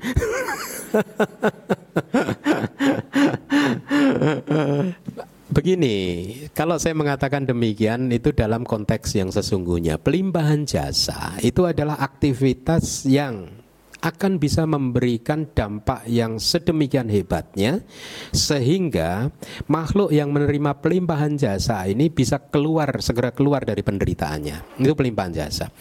Nah, di dalam Buddhism, pelimpahan jasa ini hanya berlaku makhluk yang bisa menerima pelimpahan jasa itu adalah makhluk peta. Ya, tetapi juga dari semua alam peta itu tidak semua makhluk peta bisa menerima pelimpahan jasa. Ya, jadi ibaratnya negara peta ini adalah satu negara gitu. Ada satu provinsi yang disebut provinsi para datu upajiwika peta. Jadi alam hantu kelaparan, provinsi alam hantu kelaparan, di mana para makhluk yang hidup di sana hidupnya itu tergantung dari pemberian orang lain. Jadi dikatakan kalau ada familinya yang ingat kepada dia memberikan pelimpahan jasa, kalau yang didanakan oleh familinya itu katakanlah makanan kepada anggota sangha, kemudian dia melakukan pelimpahan jasa, kalau dia bisa menerima maka dia akan menerima makanan surgawi. Kalau minuman yang dia danakan dia akan menerima minuman surgawi dan lain sebagainya. Di sana tidak ada mata pencaharian apapun ya, tidak ada pertanian, tidak ada pengrajin-kerajinan apapun di sana. Tidak ada, mereka hanya menunggu kemurahan hati dari para familinya untuk mengirimkan atau melakukan pelimpahan jasa kebajikan kepada mereka. Kalau tidak ada familinya yang ingat kepada mereka, maka kehidupan mereka akan jadi kehidupan yang penuh penderitaan, karena mereka tidak bisa mencari makan, minum, baju, dan lain-lain dengan ini sendiri, tidak bisa. Ya, oleh karena itu di alam tersebut ada peta yang hidupnya sangat susah, tapi ada juga peta yang hidupnya seperti hidup tinggal di istana. Kenapa? Karena Anda mengirim istana kertas yang dibakar-bakar itu, ada iPhone-nya gitu. Apakah begitu? Enggak juga. Kalau Anda apa yang Anda kirim itulah yang akan Anda terima. Apa yang Anda kirimkan itulah yang akan mereka terima. Gitu, kira-kira seperti itu. Ya, kalau mengirimnya makanan beneran mereka akan menerima makanan surgawi. Kalau menerimanya rumah-rumahan kertas, mereka akan menerima rumah kertas surgawi juga. Percuma juga di sana buat mainan. Saya tidak sedang mengkritik tradisi Anda gitu, tapi memang itu tidak diajarkan oleh Buddha. Ya, mengirimkan rumah-rumahan kertas, iPhone kertas atau apa itu tidak diajarkan oleh Buddha. Yang diajarkan adalah segera lakukan kebajikan apapun itu juga. Itu syarat pertama, kita harus melakukan kebajikan. Baru setelah itu Anda buka hati Anda dedikasikan, Anda persembahkan kebajikan tersebut demi kebahagiaan makhluk tersebut, family yang ada di alam tersebut. Jadi tidak semua peta bisa menerima pelimpahan jasa kebajikan kita. Ya, lalu pertanyaannya adalah apakah manusia yang masih hidup bisa menerima manfaat yang seperti itu? Itu tadi yang saya katakan tidak bisa. Lalu kenapa kita sering diajarkan oleh guru-guru kita? Nah itu tadi saya tidak tahu. Tetapi manfaat tetap saja ada, mungkin secara psikologis. Ya, saudara Anda yang masih hidup begitu tahu bahwa saya melakukan kebajikan buat Anda, maka dia akan secara psikologis merasa happy sedikit, hanya sebatas itu. Itu pun kalau dia bisa happy. Kalau nggak bisa, ya nggak bisa. Pelimpahan jasa adalah perbuatan yang Anda lakukan yang pasti akan membuat kebajikan Anda meningkat. Jadi artinya yang mendapat manfaat pertama adalah Anda sendiri. Makhluk lain yang di alam peta bisa mendapat atau tidak, ada dua kemungkinan, bisa mendapat, bisa juga tidak. Makhluk di alam manusia tadi bisa mendapat kemungkinan atau tidak, dalam konteks hanya manfaat psikologis bisa dapat, bisa tidak. Tapi Anda sendiri yang sudah pasti mendapatkannya. Karena pada hakikatnya pelimpahan jasa itu adalah karma baik. Melimpahkan jasa itu adalah kebajikan. Jadi lakukanlah terus kebajikan. Ya. Tetapi kalau Anda melakukannya begini, ya, Anda ajak, katakanlah orang tua Anda ajak bersama-sama ketemu dengan anggota sangha, orang tua Anda tidak paham, kemudian Anda menuntun beliau, papa, mama, mari melakukan kebajikan, gitu. Ini kebajikan ini kita lakukan untuk papa dan mama. Kalau dia ikut dengan pada saat aktivitas melakukan kebajikan itu, maka dia sedang menimbun karma baik. Dia sedang menimbun satu perbuatan baik, kebajikan buat dia. Kalau Anda melakukannya dengan cara seperti itu bagus. Tapi kalau papa mama Anda tinggal di Sumatera, Anda di sini, Anda berdana, terus ditulis di kata-kata gitu atas, nah ini untuk papa mama saya. Strictly speaking nggak bisa. Nggak bisa. Ya, itu yang pertama. Yang kedua tentang alam bawah sadar menurut Buddhism. Buddhism tidak ada ajaran alam bawah sadar. Ya, tidak ada. Coba Anda elaborasi apa yang Anda maksud dengan alam bawah sadar? Kayak trauma masa lalu yang mungkin bisa dibawa ke kehidupan demi. Oh ya, iya itu bukan alam bawah sadar. Ya, itu yang saya katakan tadi, sifat kita itu adalah kumpulan dari apa yang pernah kita lakukan di masa lalu. Kejadian yang di masa lalu telah kejadian yang telah terjadi di masa lalu telah membuat kita menjadi kita saat ini, ya. Jadi apapun itu, makanya sebagai orang tua juga kita harus hati-hati, jangan sampai memberikan trauma kepada anak kecil, anak-anak Anda, karena usia mereka masih muda seperti itu biasanya lebih membekas sehingga akan terbawa sampai mereka dewasa nanti gitu. Itu yang Anda istilahkan dengan trauma gitu ya. Jadi itu bukan dari alam bawah sadar ya. Pada saat seorang anak katakanlah dia terbiasa menangis, berarti kan hatinya terbiasa tergores. Kalau dia terbiasa menangis, hatinya terbiasa tergores, kebiasaan dia menangis tadi akan kebawa terus. Sehingga akhirnya seperti pegas, dia kalau menghadapi situasi tertentu, dia akan cenderung bereaksi seperti kebiasaan dia. Ya, jadi trauma masa lalu akan bisa muncul dan kebawa terus karena pernah terjadi di masa lalu, sehingga menjadi pendukung munculnya sifat perilaku sampai hari ini gitu. Apakah itu tidak bisa diobati? Bisa ya. Kita semua ini sebenarnya punya trauma kan ya. Traumanya itu akhirnya menghasilkan keserakahan, kemarahan, kebencian ya, kilesa-kilesa kita ya. Kilesa ini semua itu muncul dari trauma-trauma kita di masa lalu ya, yang belum berhasil kita bersihkan sampai hari ini, tetapi kita kan sedang berjuang untuk membersihkan trauma-trauma itu. Ya, membersihkan apa? Kilesa-kilesa tersebut. Jadi bisa dibersihkan trauma. Tentang Heart Sutra kosong isi, saya karena saya adalah biku Theravada, tidak begitu paham tentang sutra-sutra Mahayana. Saya sedikit mengerti sutra Mahayana ini karena ini sutra terkenal kan ya. Tetapi saya merasa tidak berada dalam apa? Otoritas ya. Bukan wilayah saya untuk menjawab, jadi saya memilih tidak menjawab. Gitu ya. Saya Theravada. Baik, terima kasih. Terima kasih. Selanjutnya, nama budaya Bante. Gini Bante, yang sudah saya dengar gitu Bante ya. Dikatakan bahwa itu karma itu dibuat bukan oleh orang atau makhluk gimana ya Bante ya. Bahwa karma itu dibuat oleh cita, kalau nggak salah itu Bante yang telah saya dengar gitu ya. Maksud saya gini Bante, cita itu kenapa bisa melakukan karma dan kenapa cita itu bisa mendorong suatu melakukan karma, dan kalau emang cita itu membuat suatu perbuatan dan kan didorong oleh karma, terus kenapa dan kapan kita akan mengakhirinya gitu Bante. Jadi akan terus-menerus, nyambung-menerus gitu Bante. Mohon penjelasan Bante, terima kasih. Ya, bagus juga ini. Karma itu dilakukan oleh cetana. Yang berbuat karma itu cetana, kehendak. Itu karma, bukan Anda. Itu kabar baik kan? Iya kan? Jadi Anda harus selamat nih, Anda gak pernah melakukan karma. Yang melakukan karma adalah cetana, kehendak. Lalu pertanyaannya, tapi kenapa saya menderita? Anda sih kepo sih. Yang melakukan orang lain Anda ambil. Yang melakukan cetana, kenapa yang menderita Anda? Makanya tadi saya katakan ini bagus ya.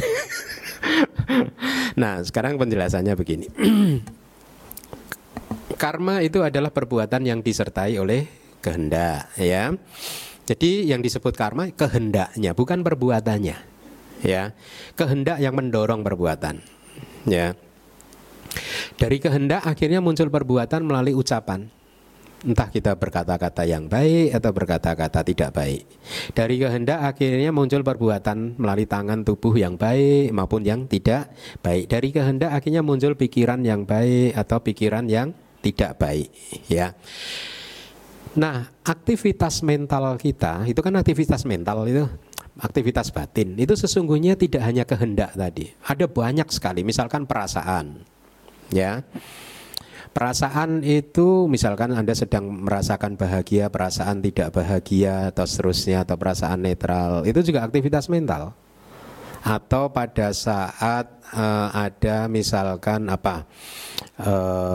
Anda sedang berpikir tentang sesuatu, persepsi Anda mempersepsikan bahwa ini adalah merah, hijau, kuning, bantai keminda dan lain sebagainya, itu juga aktivitas mental yang sama dengan kehendak tadi juga, sama-sama aktivitas mental. Tetapi yang membedakan kehendak dengan aktivitas mental yang lain adalah kalau aktivitas mental yang lain seperti perasaan Anda, seperti aktivitas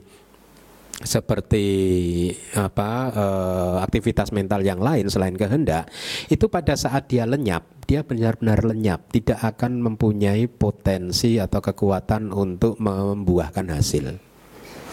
Nah, tetapi yang disebut kehendak, pada saat kehendak tadi sudah lewat, dia itu meninggalkan jejak, dia meninggalkan kekuatan, kecenderungan untuk berbuah. Nah, ya, jadi semua aktivitas Anda, kehendak yang mendorong aktivitas Anda pada saat itu sudah terjadi, sudah lewat, sudah terjadi. Dia bukannya lenyap begitu saja, tapi dia ada satu energi di dalam batin kita yang mempunyai kekuatan untuk berbuah nanti satu saat. Nah, buahnya apa? Buahnya sesuai dengan kualitas dari kehendak tadi. Kalau kehendaknya tadi itu adalah kehendak yang baik, penuh kemurahan hati, penuh cinta kasih, maka efeknya adalah kebahagiaan. Kalau kehendak tadi kualitasnya itu tidak baik, kikir, pelit, penuh kebencian, maka efeknya adalah kesulitan, penderitaan dan lain sebagainya gitu. Ya. Nah, itu adalah hukum alamnya. Ya, seperti api itu adalah panas, es adalah dingin. Tangan kita nempel ke api panas, tangan kita menempel ke es dingin. Hukumnya sudah seperti itu. Tetapi kemudian yang menjadi masalah adalah ego kita masing-masing mendefinisikan, menganggap bahwa yang kepanasan adalah saya, yang kedinginan adalah saya. Hah? Kalau kita cukup mengidentifikasikan ini hanya panas atau dingin, maka hidup kita akan segera merealisasi Nibbana.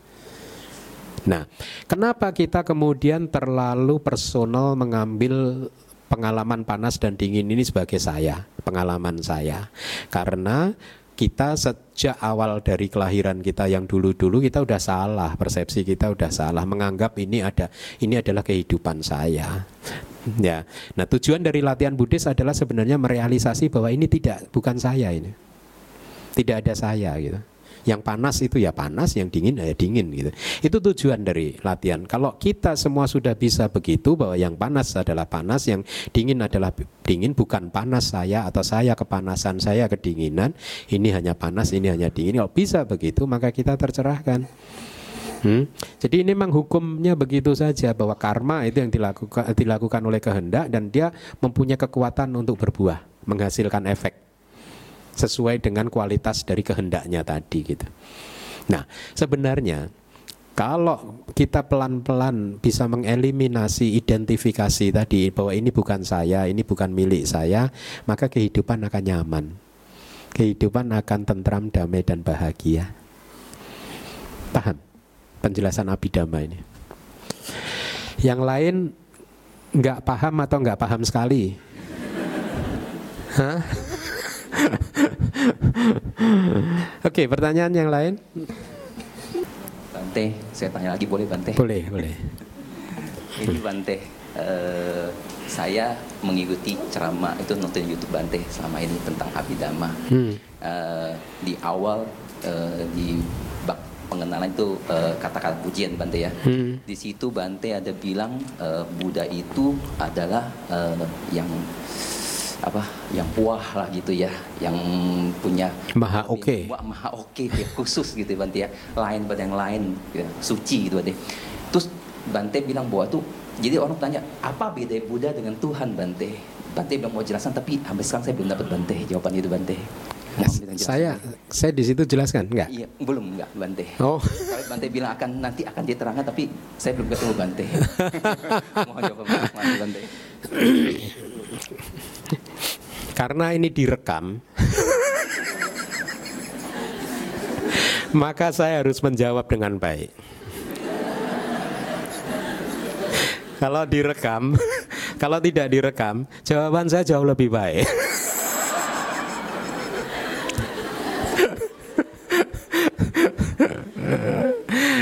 Ya karena ini direkam, jawaban saya cukup baik saja ya. Ya. Tujuan kita hidup adalah tumbuh dan berkembang. Oke, seperti yang tadi saya uraikan. Tumbuh dan berkembang kualitas positif kita. Dengan kata lain, kalau kualitas positif kita itu tumbuh dan berkembang, berarti emosi-emosi negatif akan hancur. Kilesa, kotoran batin akan hancur. Keserakahan akan hancur. Hati kita akan bebas dari keserakahan, kekikiran, pelit, kemarahan, kebencian, dan lain sebagainya. Emosi negatif akan lenyap dari hati kita. Itu tujuan latihan kita. Nah, untuk bisa mencapai keadaan hati yang murni seperti itu, yang suci seperti itu, bebas dari emosi-emosi yang negatif, yang Anda butuhkan hanyalah jalan mulia berunsur 8. Pandangan benar, pikiran benar, dan lain sebagainya. Dan dari jalan mulia berunsur 8, tidak ada satupun yang mengatakan Tuhan benar, Tuhan salah. Jadi karena tujuan kita hanyalah bisa dicapai dengan jalan mulia berunsur 8, maka fokuslah pada jalan mulia berunsur 8. Sesuatu yang tidak ada di jalan mulia berunsur 8, itu artinya tidak penting. Paham? Kalau Anda ingin dapat penjelasan nanti.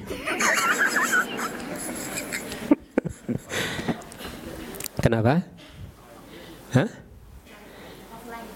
Offline. Berarti Anda udah paham. Jadi fokuslah pada jalan mulia berunsur 8 atau sila samadhi panya. Ya, cukup. Hal-hal yang lain tidak perlu. Ya nanti kan enggak asik Bante, kan saya pengen tahu jawaban dulu baru saya akan jadi umat Buddha Bante. Nah ini jawaban Buddha seperti ini, anak muda. Ini ibaratnya Anda terkena anak panah beracun. Ya jangan Anda deh, orang lain. Terkena anak panah beracun, ya. Anak panah beracun ini tepat mengena jantung dia. Dia harus segera ditolong. Kalau enggak ditolong, racunnya akan menjalar masuk ke jantung, mati dia, ya. Orang-orang sekeliling dia mau menolong dia, saudara-saudaranya mau menolong dia, tetapi dia bersikukuh, jangan dicabut dulu, jangan. Loh kenapa enggak boleh? Enggak, saya ingin tahu dulu ini panah tadi siapa yang menembakkan. Saya ingin tahu dulu siapa yang menciptakan panah ini. Saya ingin tahu yang menembak tadi dari langit atau dari bumi. Saya ingin tahu tadi ini dari bahan apa. Saya ingin tahu ini kastanya apa, dan seterusnya dan seterusnya. Sebelum dia mendapatkan jawaban tadi semuanya, mati dulu dia. Udah mati dulu. Tujuan kita saat ini adalah membersihkan, mencabut anak panah. Kita saat ini semua terkena oleh anak panah beracun. Anak panah beracun keserakahan kita, kesombongan kita, kemarahan kita, kebencian kita, kekikiran kita, kegelisahan kita, kemudian penyesalan kita, keraguan-raguan kita. Semua emosi-emosi negatif itu adalah anak panah beracun yang bisa kita tarik saat ini juga tanpa harus menunggu pertanyaan Anda saya jawab. Kalau Anda menunggu, saya nggak mau belajar Abhidharma sebelum pertanyaan itu tadi dijawab, ya sudah. Itu Anda kayak tadi kena panah tadi, mau ditolong kok nggak mau. Saya ingin tahu ini dari siapa yang menciptakan tadi. Jadi pertanyaan itu sesungguhnya tidak perlu dijawab. Kenapa? Karena tidak ada hubungannya dengan jalur pencerahan. Betul tidak? Yang makhluk tadi dijawab atau tidak, enggak penting. Dia berada di luar jalur pencerahan. Gitu ya. Oke, paham ya? Bante. Terima kasih Bante. Kalau saya nggak salah ingat di kelas Abhidharma ada menceritakan tentang aku salah cita, di mana kalau kita menangis itu termasuk aku salah cita.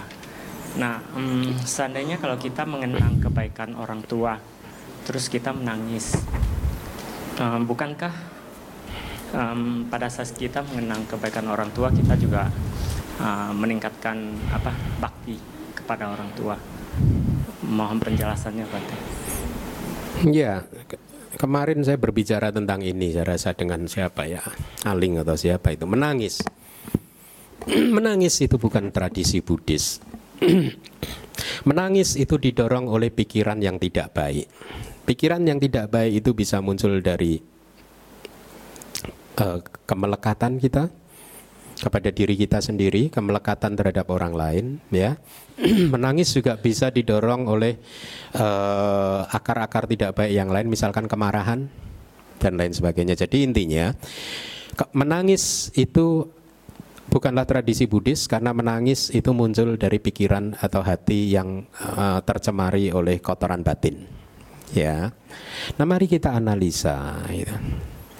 Kalau katakanlah Anda tadi menangisi orang tua Anda, mengingat orang tua Anda dan kemudian Anda menangis, kan? Bukankah itu bakti kepada orang tua kita, Bante? Mari kita analisa pelan-pelan. Pada saat Anda mengingat orang tua Anda dan kemudian Anda menangis, Anda sesungguhnya sedang menangisi orang tua Anda atau Anda sedang menangisi diri Anda sendiri? Hah? Anda tidak menangisi orang tua Anda, Anda tidak sedih dengan nasib orang tua Anda yang saat ini mungkin, maaf ya, ini tadi dengan berkaitan dengan orang tua Anda begitu ya? Maaf, orang tua Anda masih? Udah meninggal kan? Oh, baik, baik. Pada saat Anda menangisi orang tua Anda yang sudah meninggal, maaf ya, ini hanya for the sake of story ya, untuk memperluas cakrawala pandang kita, kebijaksanaan kita. Mari kita renungkan, apakah Anda pada saat itu sedang sedih menangisi nasib orang tua Anda, atau Anda sedang sedih menangisi nasib Anda sendiri yang Anda ingin berada di dekat mereka tetapi Anda tahu saat ini sudah tidak mungkin lagi? Mana yang benar? Anda sedang meratapi nasib Anda sendiri atau Anda sedang menangisi sedih dengan nasib orang tua Anda? Yang jawaban yang benar adalah Anda sedang meratapi nasib Anda sendiri. Anda ingin dekat-dekat dengan mereka, Anda ingin mendapatkan belayan kasih sayang dari mereka seperti yang biasa mereka lakukan pada saat mereka masih hidup. Tetapi Anda tahu saat ini Anda tidak bisa mendapatkannya lagi dari mereka, karena Anda sudah tidak bisa mendapatkan rasa aman, dilindungi oleh mereka, kasih sayang mereka sudah tidak bisa Anda dapatkan. Maka itulah kenapa Anda menangis. Anda menangisi kepergian mereka, bukan menangisi kesulitan mereka. Katakanlah mereka sedang berada dalam kesulitan. Jadi fokusnya adalah ke Anda sendiri, maaf, tetapi bukan ke orang tuanya. Maaf, paham maksud saya? Ya, dan inilah mengapa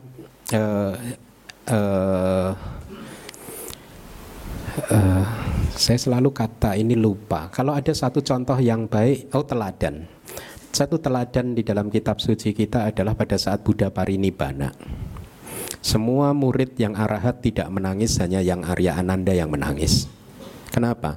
Karena yang Arya Ananda masih punya kilesa.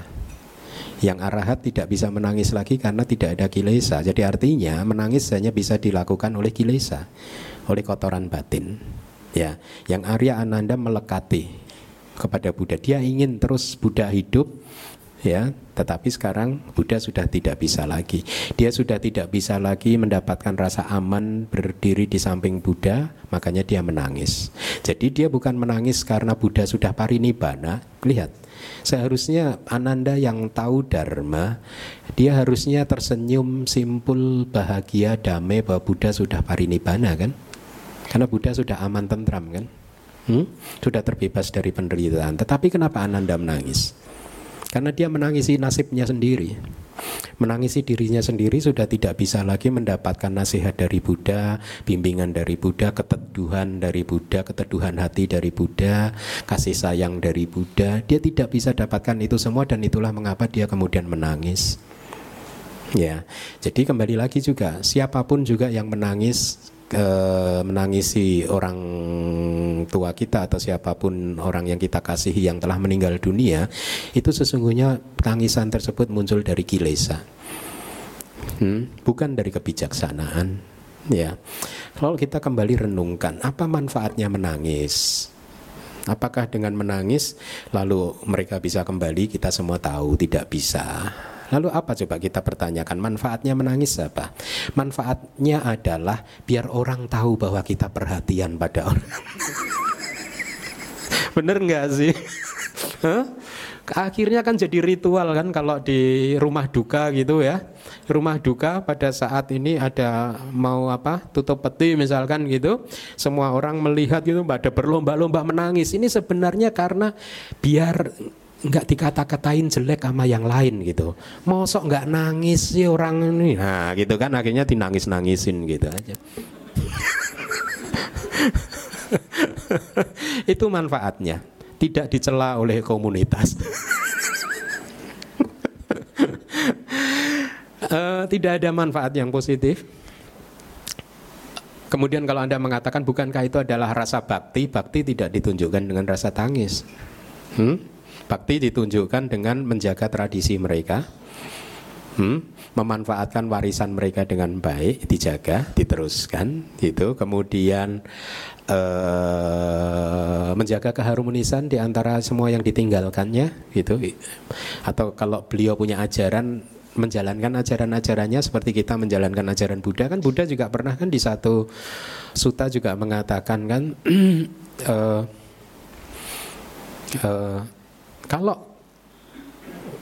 Kalau kalian menghormati saya, maka hormatilah dengan cara kira-kira gitu ya, menjalankan apa yang sudah saya ajarkan. Itu cara menghormati. Apa yang kalian butuhkan dari tubuh ini kan Buddha kira-kira begitu kan. Menghormati tubuh ini kan tidak ada manfaatnya. Menghormati yang benar adalah jalani apa yang sudah saya ajarkan gitu. Jadi itu cara berbakti kepada orang tua. Menjaga nama baik mereka. Tidak menceritakan, semua orang punya kelemahan, tidak menceritakan kelemahan mereka, tidak menceritakan kejelekan mereka, menceritakan hal-hal yang baik. Anda tahu nggak ciri definisi orang yang baik dan orang yang tidak baik yang diajarkan oleh Buddha? Sapurisa dan Sapurisa. Seseorang yang baik adalah cirinya dua.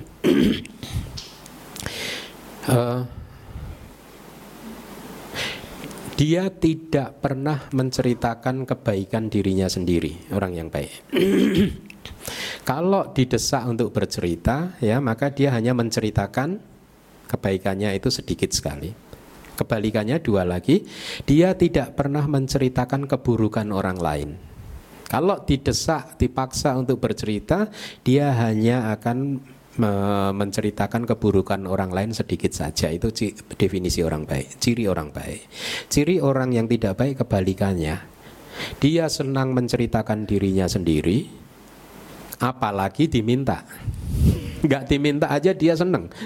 Dia akan cerita, apalagi gak diminta dia tambah bersemangat bercerita. Dua yang lain ya, walaupun tidak ada yang minta dia akan bercerita tentang kejelekan orang lain.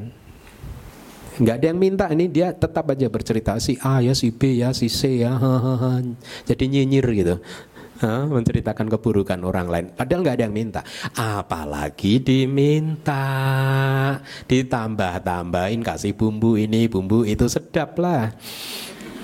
Ya, jadi itu cara kita berbakti kepada orang yang sudah meninggal. Ya, menjaga nama baik mereka, ya tidak menceritakan aib mereka, misalkan ada aib. Tidak dengan menangis. Menangis adalah cara untuk menunjukkan bakti kepada diri sendiri. Bukan bakti.